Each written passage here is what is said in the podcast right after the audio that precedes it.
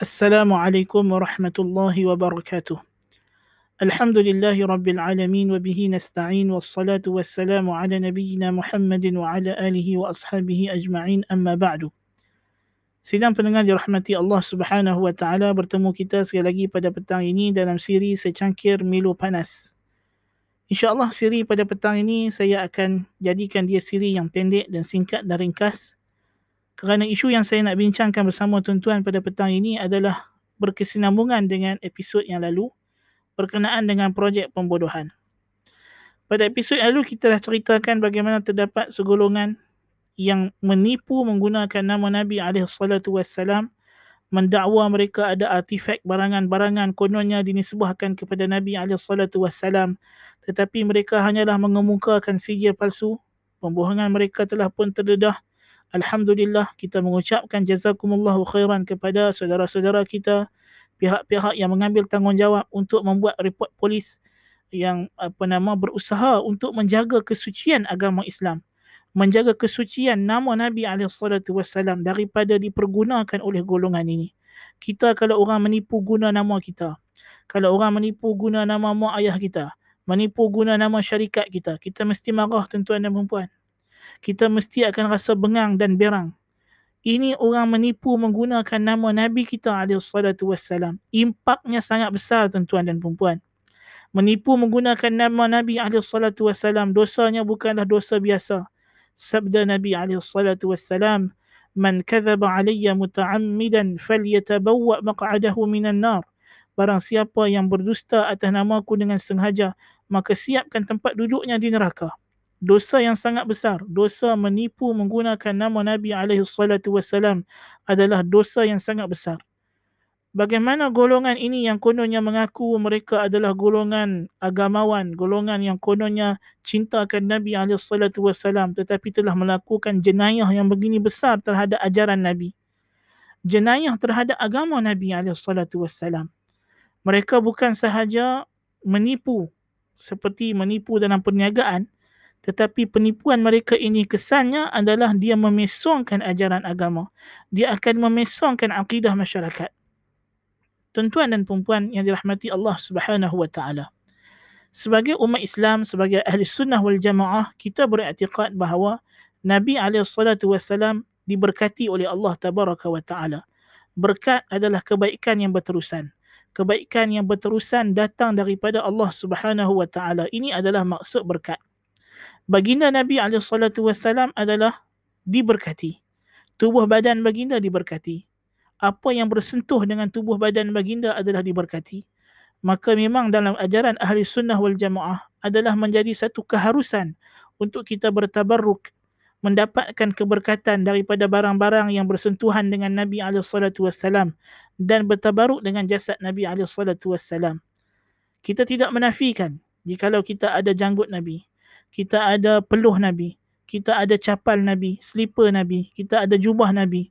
Memang kita sebagai ahli sunnah wal jamaah akan bertabaruk dengan benda-benda ini. Kita tidak pernah memandang ia sebagai sesuatu yang remeh. Ia adalah bukti kewujudan Nabi kita alaihissalatu wassalam. Dia adalah anugerah daripada Allah, keberkatan daripada Allah. Telah datang riwayat yang banyak daripada amalan salaf. Mereka bertabaruk dengan apa yang bersentuhan dengan zat Nabi alaihissalatu wassalam. Bahkan ia telah diamalkan oleh para sahabat radhiyallahu anhum semasa hayat Nabi lagi. So tidak ada ahli sunnah wal jamaah yang mengingkari perkara ini. So ini perkara yang mesti kita beri perhatian. Tetapi, tetapi yang menjadi pertikaian adalah sejauh manakah barang-barang ini wujud? Tentulah jawapannya kita akan dapati barang-barang ini tidak lagi wujud. Barang-barang peninggalan Nabi alaihissalatu wassalam tidaklah dipelihara oleh Allah Ta'ala untuk ia kekal sehingga ke hari kiamat. Ia terdedah kepada kemusnahan. Buktinya cukup banyak tuan-tuan dan perempuan. Bukankah mimbar Nabi alaihissalatu wassalam sendiri terbakar? Musnah, hangus. Capal Nabi. Capal Nabi juga telah direkodkan oleh para ulama. Telah pun terbakar. Musnah, hangus. Dan para sahabat radhiyallahu anhum yang ada menyimpan barang-barang ataupun peninggalan-peninggalan daripada Nabi alaihissalatu wassalam, mereka akan berwasiat supaya barang-barang ini ditanam bersama dengan mereka apabila mereka wafat. Tongkat kecil dan burdah Nabi alaihissalatu wassalam adalah barang terakhir yang direkodkan, digunakan oleh para khulafak Bani Umayyah sebagai alat kebesaran mereka. Itu pun akhirnya apabila berlaku serangan Mongol ataupun Tatar ke atas Bani Abbas, Khilafah Abbasiyah selepas itu, direkodkan barang tersebut juga telah hilang dan tidak diketahui mana pergi, telah dimusnahkan. Maka bagaimana tiba-tiba kita pada tahun dua ribu dua puluh mendakwa kata ada peluh Nabi sallallahu alaihi wasallam yang diperah daripada tikar, daripada Turki, yang diperah itu bila? Pada tahun sembilan belas sembilan puluh sembilan. Tiba-tiba datang pula dakwaan ada batu burung ababil, batu ababil yang mana dia adalah batu azab. Batu azab daripada neraka Allah Azza wa Jal. Adakah kita nak bertabaruk dengan benda yang bentuk azab? Na'udzubillah min zalik. Dan apa yang nak menarik perhatian saya adalah golongan yang mendakwa mereka bertabaruk dengan capal ataupun selipar Nabi sallallahu alaihi wasallam. Hakikatnya mereka bukan bertabaruk dengan capal atau selipar. Mereka hanya bertabaruk dengan logo bentuk capal yang mereka dakwa inilah bentuk capal. Baik, bentuk capal. Bentuk capal Nabi bukan capal Nabi. Capal Nabi ialah capal yang Nabi pakai di kaki Nabi sallallahu alaihi wasallam yang bersentuhan dengan kulit kaki Nabi sallallahu alaihi wasallam. Capal inilah yang ada berkatnya. Dan capal ini seperti yang telah kita sebutkan tadi telah direkodkan dalam catatan sejarah, telah pun musnah, telah pun terbakar, hangus, hapus, tidak ada lagi kewujudannya pada hari ini. Adapun bentuk lakaran capal Nabi sallallahu alaihi wasallam, ia bukan capal Nabi. Dan bahkan boleh jadi, saya kata boleh jadi, bentuk capal ini bukanlah khusus untuk capal yang Nabi pakai. Kerana kita tahu Nabi sallallahu alaihi wasallam, baginda tidak ada pakaian khusus, pakaian rasmi untuk dia. Nabi sallallahu alaihi wasallam pakai apa yang masyarakat orang Arab di zaman dia pakai. So apakah tidak ada kemungkinan bahawa hakikatnya, sebenarnya capal yang dia pakai ini dari segi bentuk dia tak ada beza pun dengan capal orang lain. Tak ada beza pun dengan capal Abu Lahab, Abu Jahal. Capal-capal orang Kristian pada masa itu, capal orang Yahudi di Madinah pada masa itu, apakah tidak ada kemungkinan ianya capal yang sama dari segi bentuknya?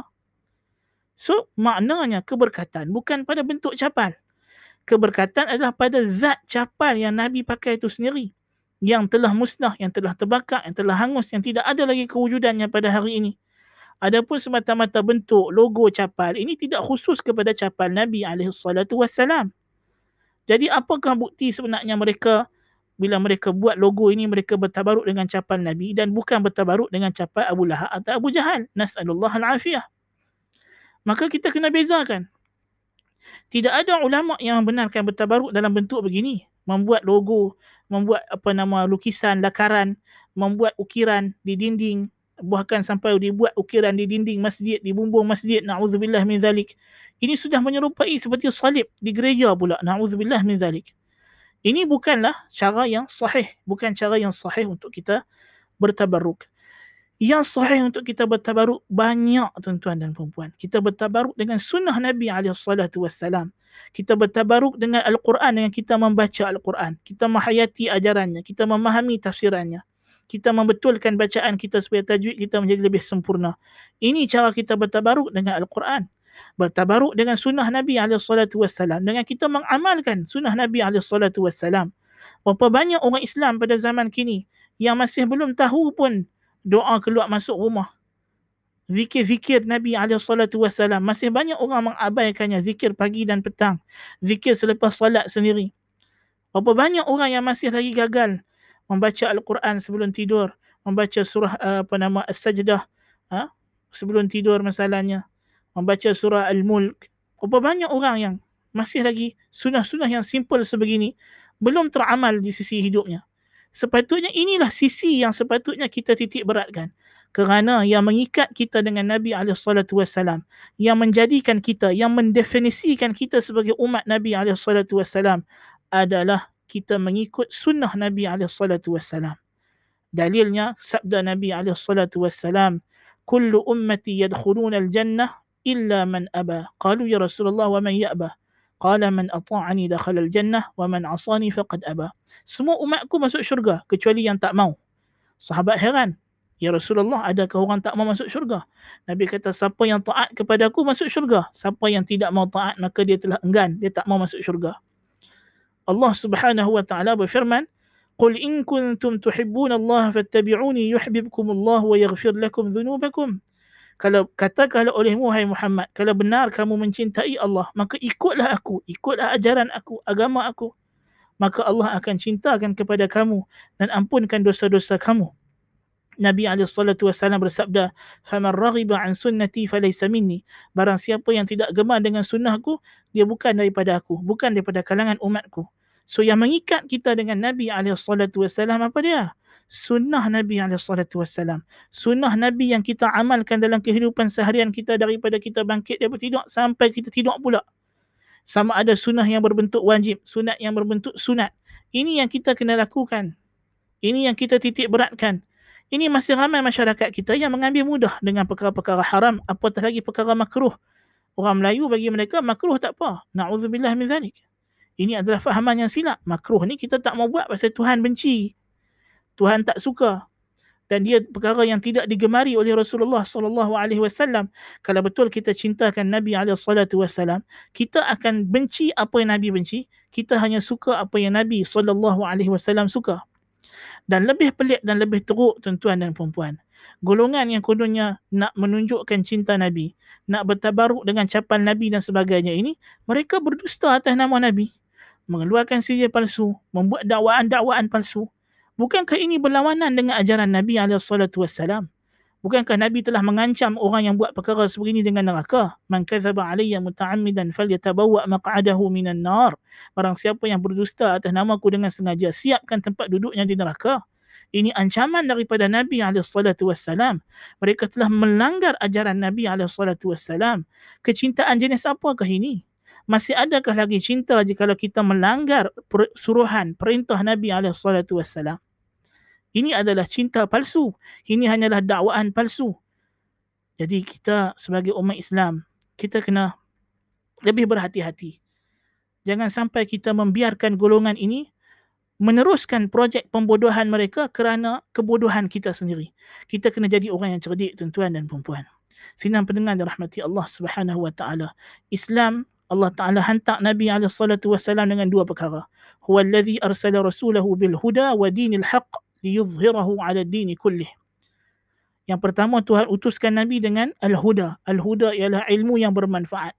Yang kedua adalah dinil haq, amalan yang soleh. Ilmu yang bermanfaat dan amalan yang soleh. Ini adalah intipati ajaran Nabi sallallahu alaihi wasallam. Kebodohan, kedunguan, ikut orang membuta tuli, percaya apa saja orang cakap walaupun orang itu telah jelas berbohong.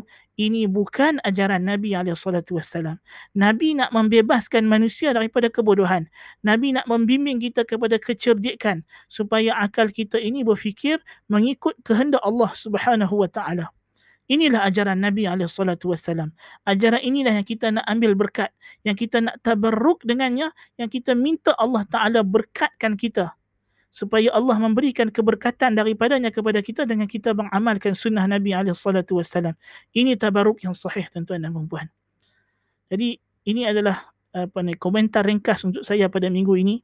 Saya tidak mahu memperpanjangkan komentar pada petang ini. Semoga uh, tuan-tuan dan puan-puan diberikan keberkatan oleh Allah Subhanahu wa taala. Sama-samalah kita renungkan dan sebar-sebarkanlah komentar saya ini dan juga episod yang lepas kepada masyarakat. Kita nak supaya masyarakat kita ini jangan terus menjadi mangsa pembodohan. Jangan terus, jangan biarkan keluarga kita, kawan-kawan kita, sahabat handai kita menjadi mangsa pembodohan ini. Jangan sampai agama kita diperlekehkan dan diperli oleh orang kerana perbuatan-perbuatan khurafat dan karut-marut.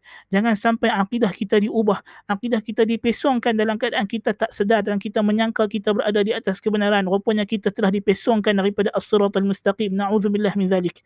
Jangan biarkan perkara ini berlaku kepada kita, keluarga kita, sahabat handai kita, kawan-kawan kita.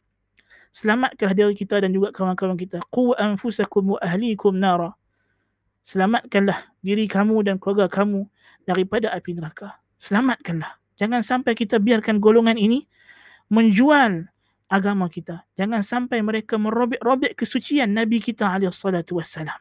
Mereka nampak macam baik, bertopengkan sunnah Nabi, bertopengkan cinta Nabi. Tetapi hakikatnya perbuatan mereka penuh dengan jenayah terhadap agama, penuh dengan jenayah terhadap Nabi alaihissalatu wassalam.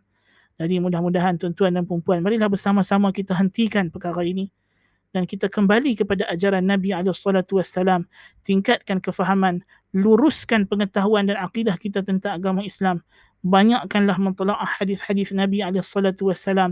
rujuklah kepada mereka yang mengikut ajaran Nabi sallallahu alaihi wasallam, ahli sunnah wal jamaah, dan jauhkanlah diri kita daripada golongan yang berdusta, yang membohong ini. Semoga Allah Ta'ala selamatkan kita di dunia dan di akhirat. Cukuplah sekadar itu dulu untuk petang ini tuan-tuan dan puan-puan. Qultu lakum ma sami'tum, subhanakallahumma bihamdika, ashhadu an la ilaha illa anta, astaghfiruka wa atubu ilaik, wa sallallahu ala nabiyyina Muhammad. Wassalamualaikum warahmatullahi wabarakatuh.